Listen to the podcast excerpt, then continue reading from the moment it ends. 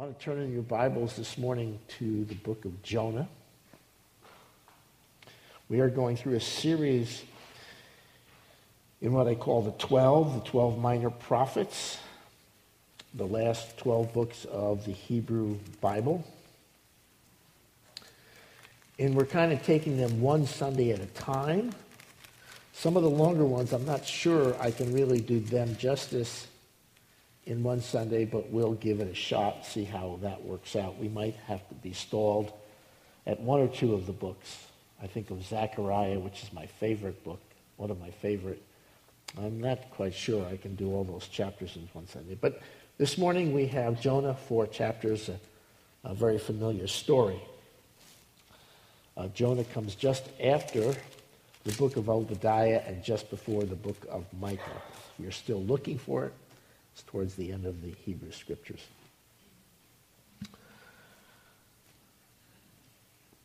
Over the years, I've been on a lot of um, crummy boat rides in my attempt to go fishing. Uh, but the one that I remember the most is what many of us who were on that trip called, it's called the tuna trip from hell. I had organized several of the men here at the church to go out on an overnight trip out of San Diego. And as we got outside the harbor, the captain got us all together and said, Okay, guys, it's a little bit bumpy on the outside. So we have two choices. We can stay inside on the Coronado Islands where it's relatively flat and we'll fish for yellowtail and some bass, or we can go out on the outside of the islands and try for some tuna, but it is a little bumpy. And so all the men said, eh, We want to go for tuna. And I thought, No, we don't. But we did anyway. And we spent the next 24, 23 to 24 hours in six to eight foot seas, and almost everybody got sick. And I think we only caught two fish, two small yellowtail. And rightly, it was called the tuna trip from hell.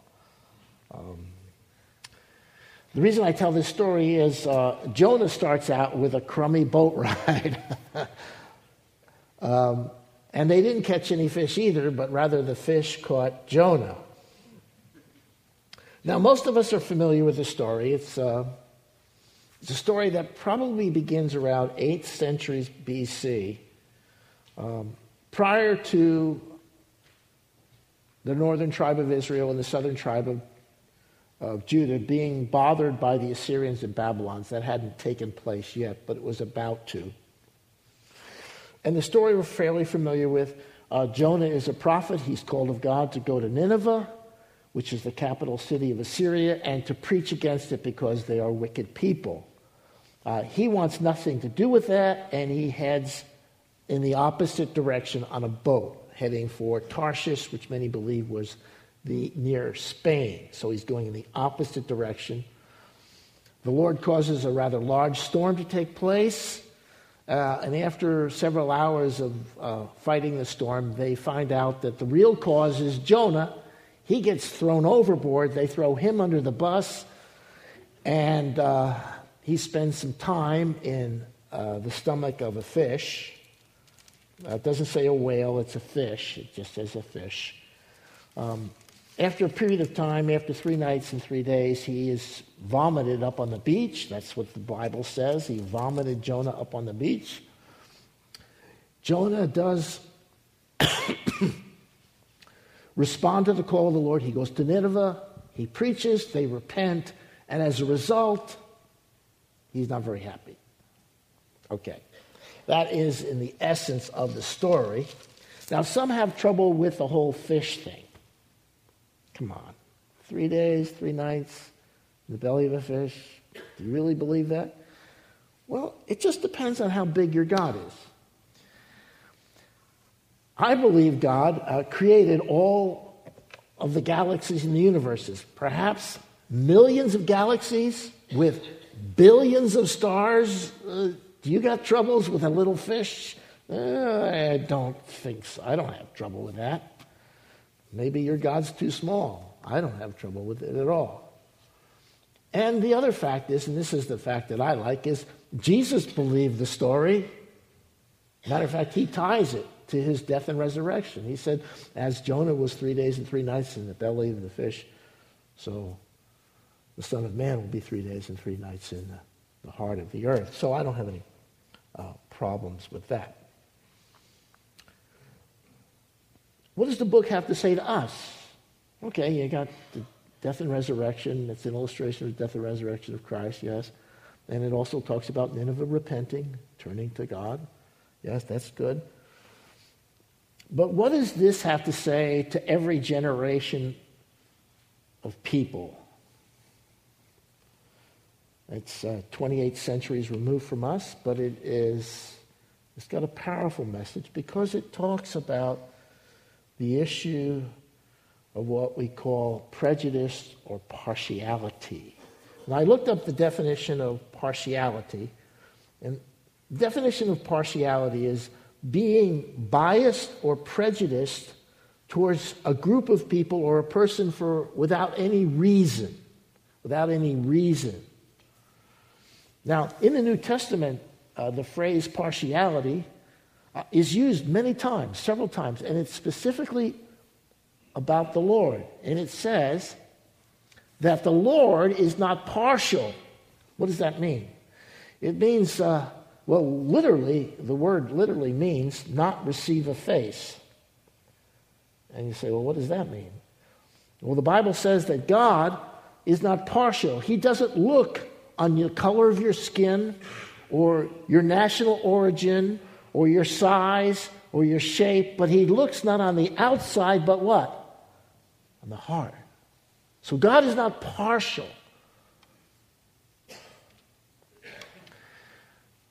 Unfortunately, throughout history, the church and even America has shown prejudice and partiality towards a certain group or a certain ethnic group or a certain color. Uh, the church has uh, also been guilty of that throughout history. We see that oftentimes the church has been prejudiced or partial towards black people, towards Chinese people, towards Japanese people, towards Irish people, towards Italian people, towards Puerto Ricans, towards Mexicans, uh, over, and we could just name, run up a list of people who were looked down upon for no other reason, for no real reason, just because they were different or not our ethnic background. And so, what we'll see here as we look at this book is that is the issue that jumps out at us and speaks, would speak to us this morning. So let's take a look.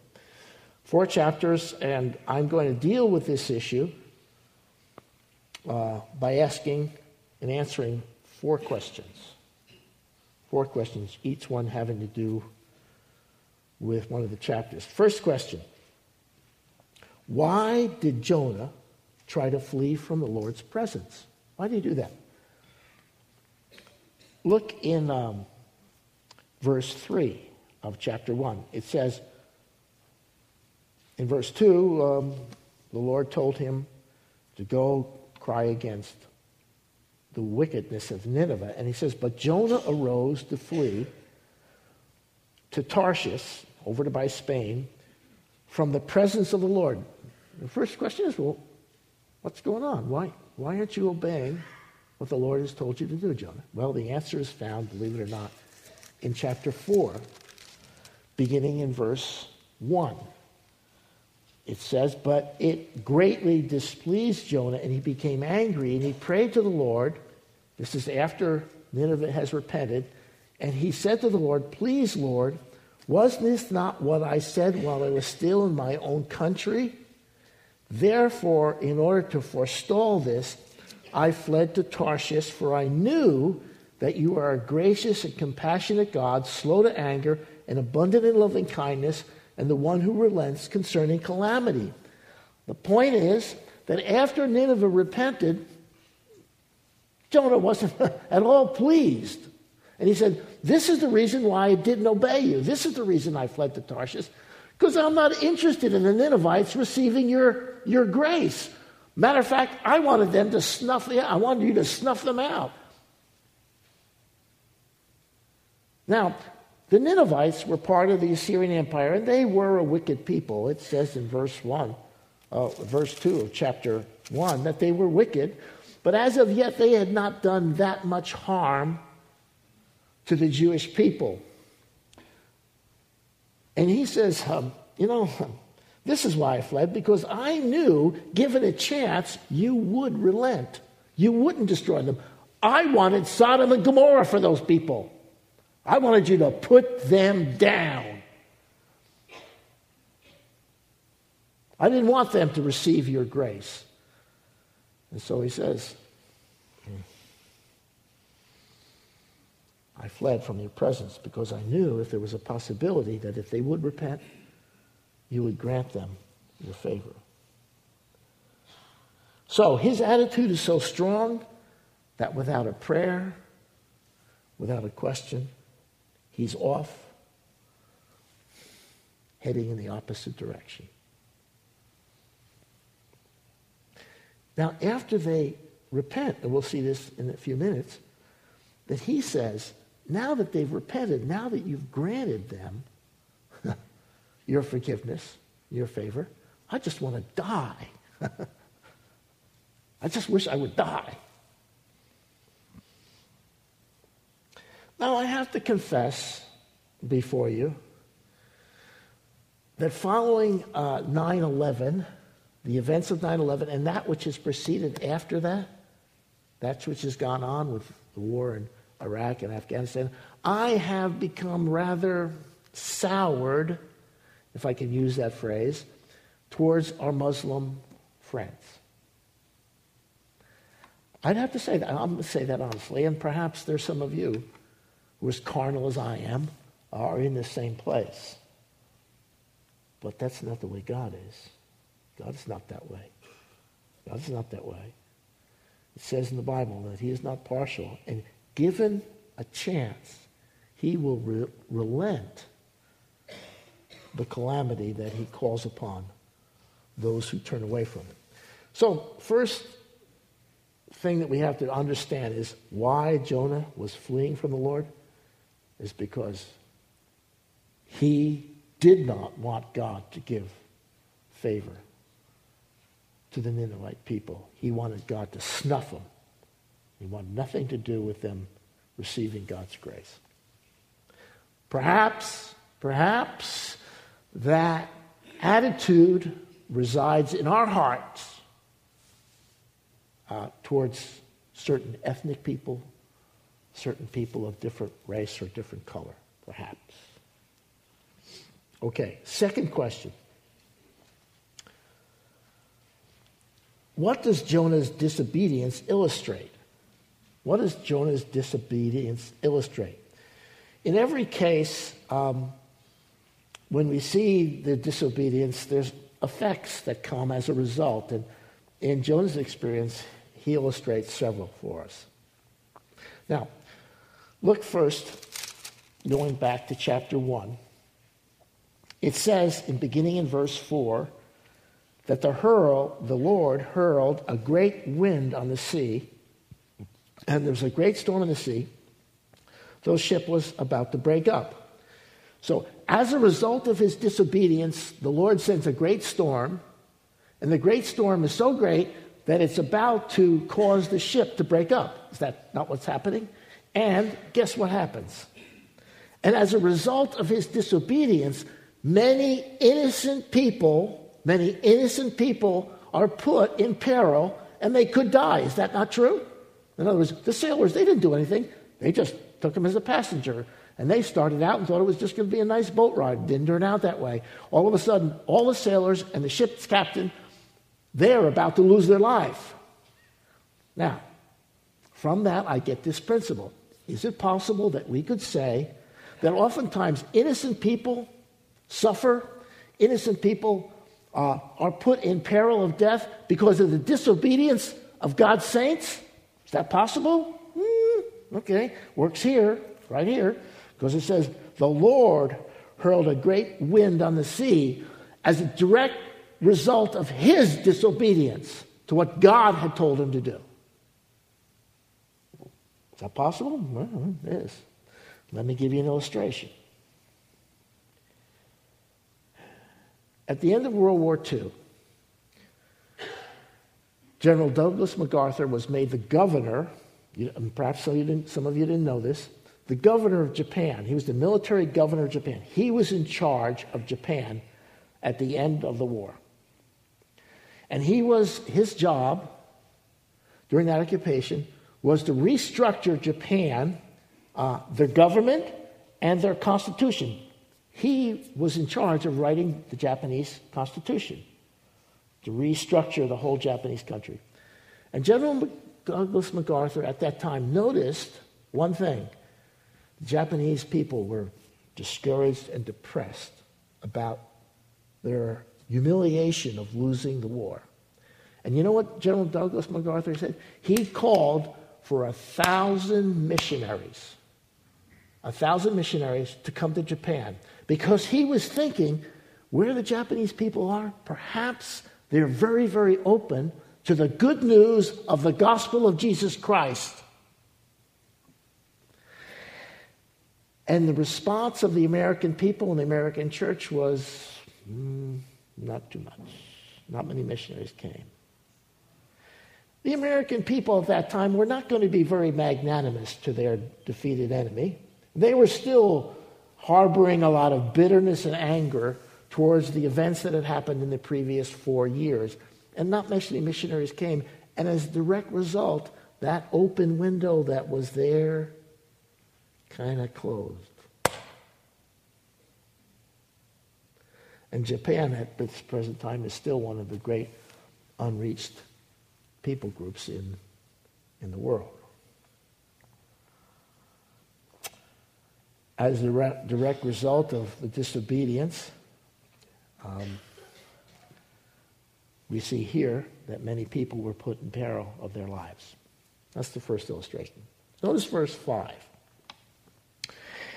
Then the sailors became afraid, and every man cried to his God, and they threw the cargo which was in the ship into the sea to lighten it. But Jonah had gone below into the hold of the ship, laid down, and fallen sound asleep. Jonah had no zeal for the people of Nineveh, neither did he have any problems. He, was he really concerned about the sailors in the ship? Matter of fact, kind of, and I see this as kind of like he just went down, got into bed, pulled the covers over his head, and was hoping that it would all just go away. Uh, expressive, of very uh, depressed kind of person. Now, I might be stretching it here a little bit, but oftentimes when we disobey that which we know is the clear will of God, it can lead to a place of, uh, there's no zest in life. There's no, no feeling of just chutzpah, getting out there and living life to its fullest. And that's what Jonah, in, in rejecting the word of the Lord, he just pulls the covers over his head and he's hoping, oh, please, just let this end somehow. Hmm. Look at verses 11 through 15. Now, this is interesting. They finally figure out what's going on. The storm has been caused by Jonah. He owns up to what's going on. And he tells them in these verses, hey, why don't you just throw me overboard and the storm will end? Okay? Look at verse 13, however. Verse 12, he tells them, just throw me into the sea. Verse 13, however, the men rowed desperately to return to land, but they could not, for the sea was becoming even stormier against them. Then they called on the Lord and said, We earnestly pray, O Lord, do not let this let us perish on account of this man's life, and do not put innocent blood on us, for you, O Lord, have done as you have pleased. What we see here is the crew at first does not throw him overboard. Did you notice that? He said, Get rid of me. But what did they draw? They kept trying to save themselves and Jonah at first. Then, when they do throw him overboard, they say, Lord, please don't hold this, this man's blood against us. Now, I, I might be seeing something that's not here, but what I see is they show a little bit more compassion on Jonah than he shows on them. It seems like these pagan sailors have a little bit more concern for the life of Jonah than he has for them. And what I get from this is oftentimes the unbelievers are a little bit more understanding and patient and kind than sometimes Christians are. I think sometimes our theological imperatives get in our way, and we're much more interested in telling people that they're going to hell rather than showing them a little bit, little, a little bit of love and compassion, a little bit of concern.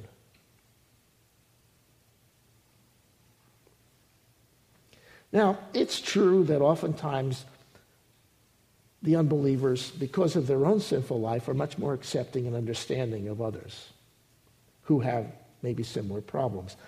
And it's true that oftentimes Christians are put off by the lifestyle um, of people and what they're doing.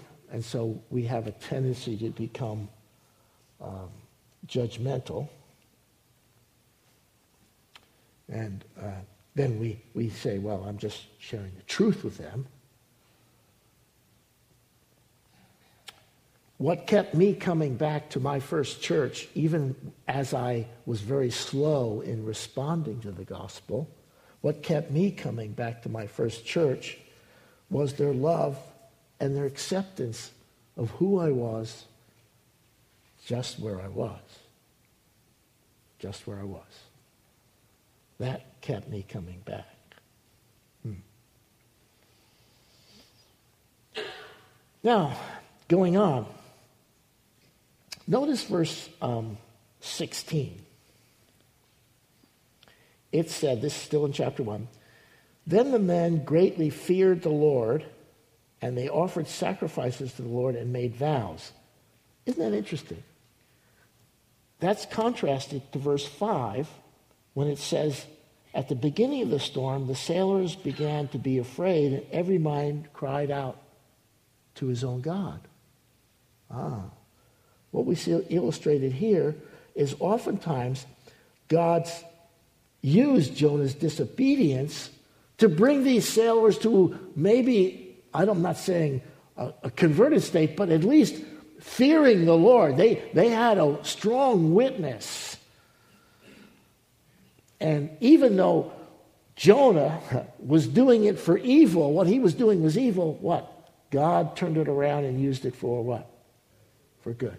Uh, we see that. Now, that doesn't give us license to do evil. Matter of fact, Paul writes at the end of chapter 5 in Romans, Shall we continue in sin that grace may abound? His answer is no, in no way.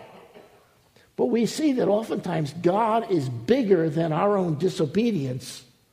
God is bigger than our own disobedience, and He will use us no matter how bad we are. And we always remember that phrase, where that phrase comes from with the story of Joseph.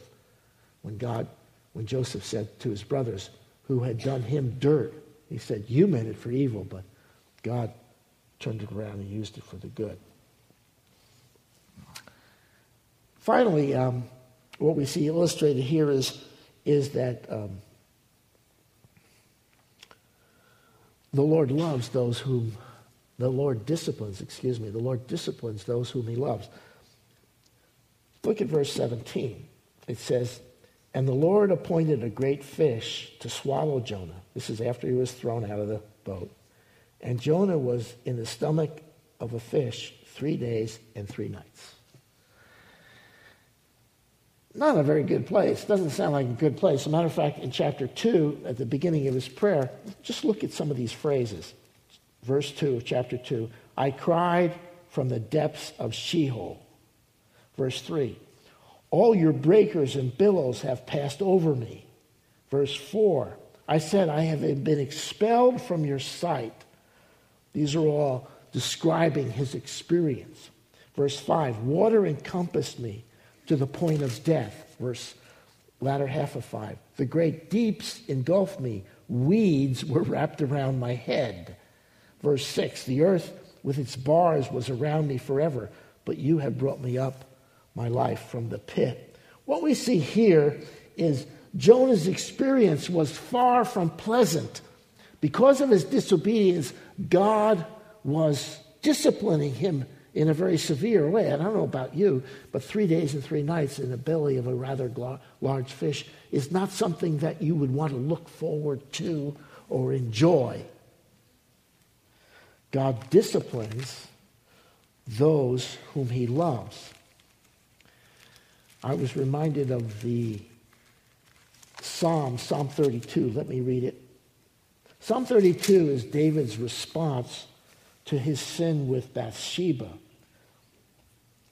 Verse 3 of Psalm 32 says, When I kept silent about my sin, my body wasted away.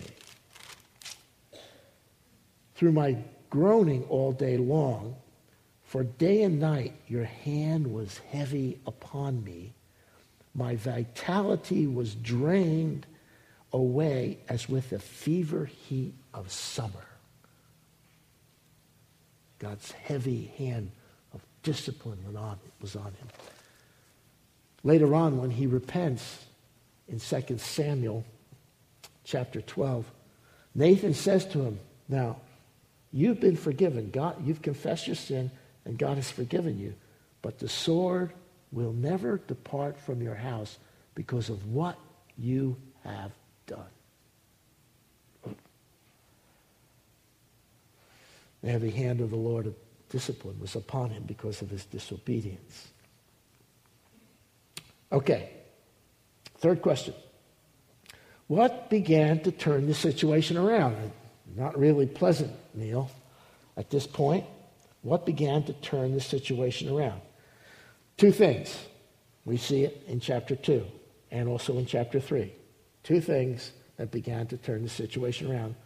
One, Jonah prayed. That's a good thing to do. Jonah prayed. And two, Jonah obeyed the Lord. He prayed and he obeyed the Lord. Keep those in mind. Now, let's take a look first at his prayer. Essentially, his prayer in chapter 2 breaks down to two sections. In verses 1 through 6, he describes his situation where he is. Then, beginning in verse 7, then he turns and he recommits himself to the things of the Lord. Let me, re- we've looked at the first half. Let's look at the second half. Beginning in verse 7. Here's his prayer, chapter 2, verse 7. While I was fading away, I remembered the Lord, and my prayer came to you into your holy temple. Those who regard vain idols forsake their faithfulness, but I will sacrifice to you with a voice of thanksgiving. That which I have vowed, I will pay. Salvation is from the Lord. As a result of his prayer, verse 10 says, Then the Lord commanded the fish, and it vomited Jonah up onto the dry land. Now, so Jonah prays, and as a result of his prayer, the Lord causes the fish to vomit him back up on the beach. Imagine what he looked like at that time. Now, what I found interesting as I looked at this prayer is there no mention of him admitting that he had done anything wrong. Did you notice that? No repentance. All it says is essentially that he's re- recommitting himself to the things of the Lord. That's what he's saying. He says, uh, I will sacrifice to you, voice of thanksgiving. What I've vowed, I will pay. Salvation is from the Lord. No real dealing with what had happened. He just recommits himself to the Lord. Now, what I see here, what I see here is that the Lord responds to whatever small move we make. He just, he just made a small move. He, he, the story's not over yet, but he, he made a move towards the Lord. Now, James chapter 4, verse 8 says, If you will draw near to the Lord, he will do what? He'll draw near to you. Now, it doesn't mean, you know, that much. It could mean that if you just move this close, if you just begin to move to the Lord, He's right there. He's right there for you. He's drawing near to you. Romans 10:13 says, "Whosoever calls on the name of the Lord, what? Shall be saved." Call on the name of the Lord. Do you remember the thief on the cross? We won't beat that poor man to death. Excuse that illustration. But all he said was, Remember me when you come into your kingdom. Wait a minute, wait a minute, wait. What about all the other stuff that you're supposed to do? What did Jesus say? Today you'll be with me in paradise. Now, from these passages and from this passage, I, I get the idea that if we'll just begin to move towards the Lord, He begins to move towards us. Let me give you an illustration. Several years ago, one of the members of our church began to bring a friend from work to our church. And he was not a believer. But you know what? He really enjoyed our worship. He enjoyed the warm fellowship and, and the friendship you guys showed him. And I talked to him, and he, he told me, I'm not a believer. I says, but you keep coming back. He says, yeah. And over about, about a period of a year, he moved from being a non believer to a committed Christian. To a committed Christian. Without me trying to force my agenda, my schedule for him upon him and without his friend doing that. He began, he made his first step was not to become a believer, was just to show up at church. But what? What does that say? He began to draw near to the Lord. And what did the Lord do? He responded to that. Now, what that means is, is, is two applications. The Lord will meet you just where you're at. Just where you're at. Just where you're at. Now, that's not the end of the story. He's not finished with you yet. But he'll meet you there, right there. And we know that he has incredible things for us if we'll just begin that work, begin that drawing. And the second thing, and it speaks to us as believers, we need to cultivate an atmosphere in our life, in our business life and in our church life where it's okay to question and talk. It's, it's okay. It's, you know, it's all right. Just to question and talk about these things. Cultivate an attitude of understanding and compassion. Okay, so Jonah prayed. He, he began that move towards the Lord, and the Lord began to move him. Now, Notice in chapter 3, this is the second act. So the first thing he did was he prayed. He began to move towards the Lord, and the Lord met him there. The second thing he did, what? He obeyed what God told him to do. Look. Now, the word of the Lord, this is chapter 3, verse 1. The word of the Lord came to Jonah the second time, and he said, Arise, go to Nineveh, the great city, proclaim the proclamation which I'm going to tell you. Verse 3 So Jonah arose, went to Nineveh. Verse 4 Then Jonah began to go through the city, one day's walk, and he cried, Yet 40 days, and Nineveh will be overthrown. Jonah did exactly what the Lord told him to do. Isn't that what happened, Jonah? I want you to go to Nineveh. I want you to preach. And he preached the message. He did it. He obeyed the Lord. But if you'll notice, as we look at chapter 4, we'll see, we'll see that in no way has Jonah's attitude changed towards the Ninevites. Did you notice that? He went and did, but according to chapter 4, he still was not very happy about what was going on. Now, what does that say to us? It says in Proverbs 3, 5, and 6 Trust in the Lord with all your heart and do not lean on your own understanding in all your ways. Acknowledge Him.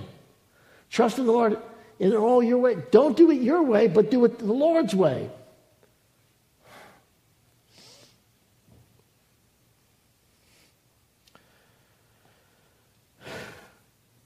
What the Lord is looking for is people who will yield their will to Him without fully, always fully understanding what the Lord is calling you to do.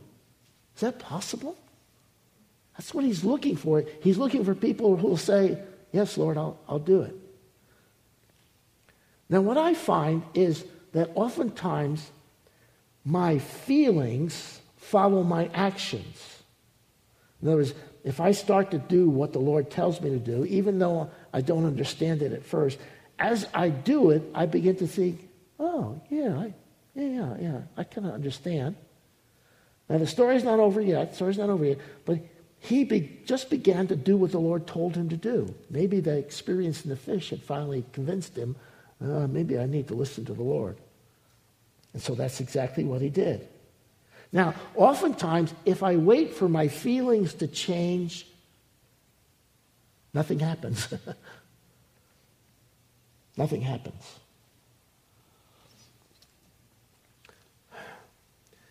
I think sometimes we believe that conversion should be like Paul. We should all be like Paul, right?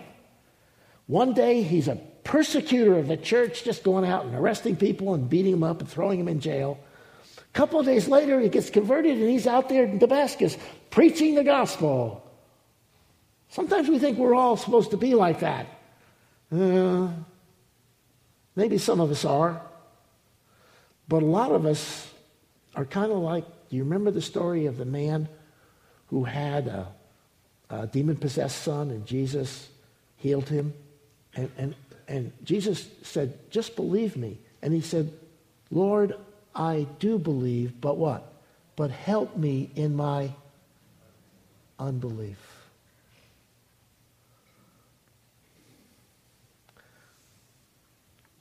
We see Jonah is not fully convinced yet,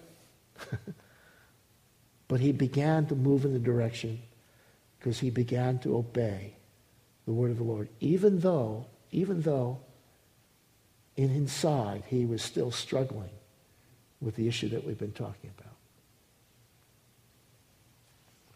That began to turn the situation around. Okay.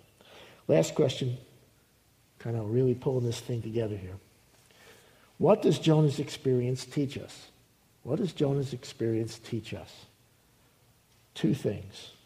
First, the Lord is not like us. Lord's not like us at all, most of us. Look what he says in verse 2 of chapter 4. I knew that you're a gracious and compassionate God, slow to anger, abundant in loving kindness, and one who relents concerning calamity. I knew you were like that. And matter of fact, look at verse 11 of chapter, the last verse in the book. It says, This is God speaking back to Jonah after the plant dies. Should I not have compassion on Nineveh? the great city in which there are more than 120,000 people who do not know the difference between the right and the left, as well as many animals. He says, Come on, Jonah. Shouldn't I have compassion on those people? Then you're thinking, what is these 120 people, 120,000 people who don't know the difference between right and left? Many people think that's young children. That's an allusion to young children. But it also could be a colloquial expression talking about, you know, all those people, they don't even know the right hand from the left, talking about pagan people. However, you want to take that, that's your deal. But the point is that God uh, is what? Gracious, compassionate, slow to anger, abundant in mercy. And if he's given a chance, if he's given the smallest chance, he'll relent concerning the calamity that he was planning for us. That's God. That's not us. At least that's not Jonah. Now, the classic illustration of God's compassion and mercy is in who? Jesus. Jesus. He didn't have to send Jesus. Excuse the expression. He could have let us all rot in hell. Couldn't he have? He didn't have to, but he would because he's gracious and compassionate. And he went all the way out of his way to send Jesus Christ to us so that we could find salvation. So the first thing that we see is Jesus, the Lord, is not like us. Because oftentimes we're very prejudiced. We're very partial towards different people, or it could be the color of their skin, it could be what they, the kind of life they live, could be that they're all pierced or their hair's colored or whatever it is. We look, we receive a face. We look at him and say, "Oh, I don't, I don't like you. Yeah, I don't like you." Now, look at verse 3 and also verse 8, same expression. He says, Death is better to me than life. Now, I don't know about you, but those are very disturbing verses, aren't they? I hope they disturb you because they disturb me. Because even after Nineveh repented, even after Nineveh repented and they turned to the Lord, and there was this giant revival, Jonah was saying, Ixnay on this. I wanted you to snuff them out. I don't want anything to do with them. I'd rather die than see these Ninevites being blessed by you. Wow. Wow. What this says to us is this kind of feelings, these kind of partiality towards people of different colors, different races, or different lifestyles is often tied deeply to who we are and the way we look at life. All of us remember the story of Corrie ten Boom. You remember the story of Corrie ten Boom? She's in the German prison camp. Her, her sister dies there. And then years later, she's preaching the gospel after the end of the war in Germany. She's preaching gospel in Germany. And it says in, in the book, The Hiding Place, and I found it in our library, in the book, The Hiding Place, it talks about she's preaching evangelistically in Germany. And it says that out of the crowd comes one of her prison guards.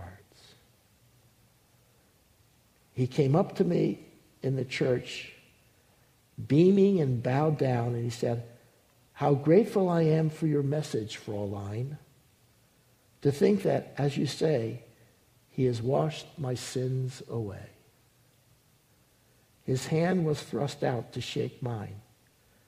And I, who had preached so often to the people of Germany the need to forgive, kept my hand at my side.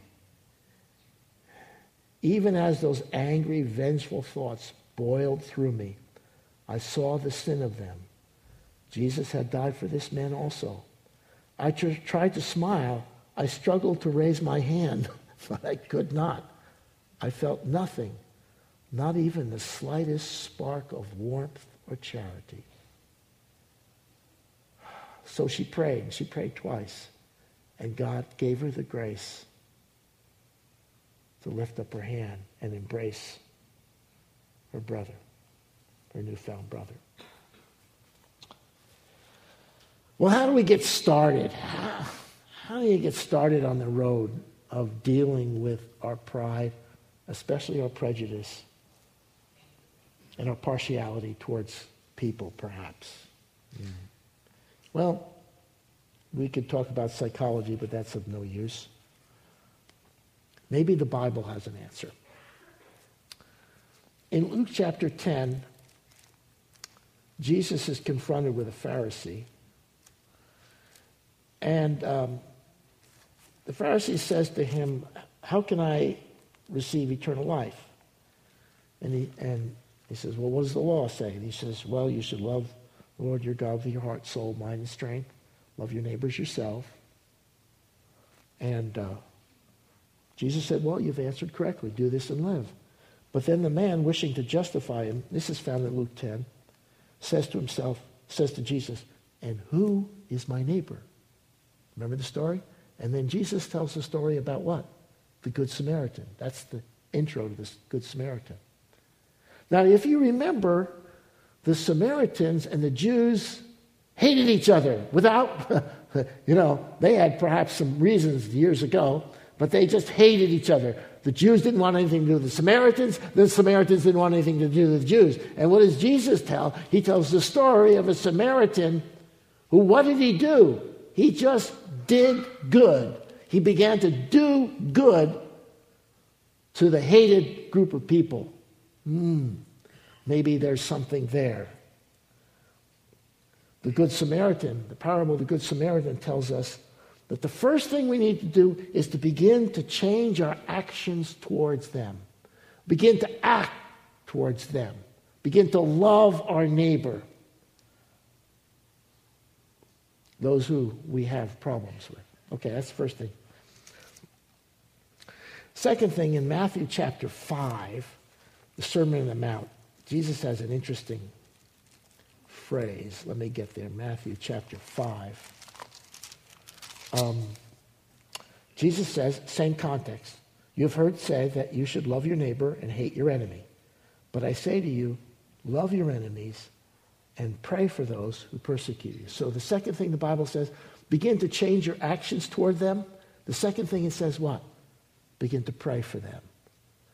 Pray for them. Now, the last scripture is found in um, John chapter 8. John chapter 8, Jesus says, If you'll continue in my word, you're truly my disciples. And if you continue in my word, you'll know the truth. And then remember the phrase? And the truth will do what? Ah, there it is. The truth of God's word, which is what? Love your neighbor as yourself. Begin to act differently towards those people.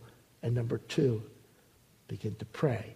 And if we'll continue in that word, he will do what? Set us free. So that indeed we would say the people of God are just like the Lord. They don't receive a face. They show no partiality towards a certain race, certain color skin, certain group of people that we have animosity towards. We'll continue in his word, we'll know the truth, and the truth will set us free so that we might be just a little bit more like Jesus. Let's pray. Father, to that end, we want to open up our hearts. We're so thankful for the book of Jonah and how it convicts us of our own pride, our own prejudice, our own partiality towards groups of people, people that for some reason, whatever reason, we don't want to have anything to do with. Give us the grace to be a little bit more like you and a little bit less like ourselves. We pray in Jesus' name. Amen.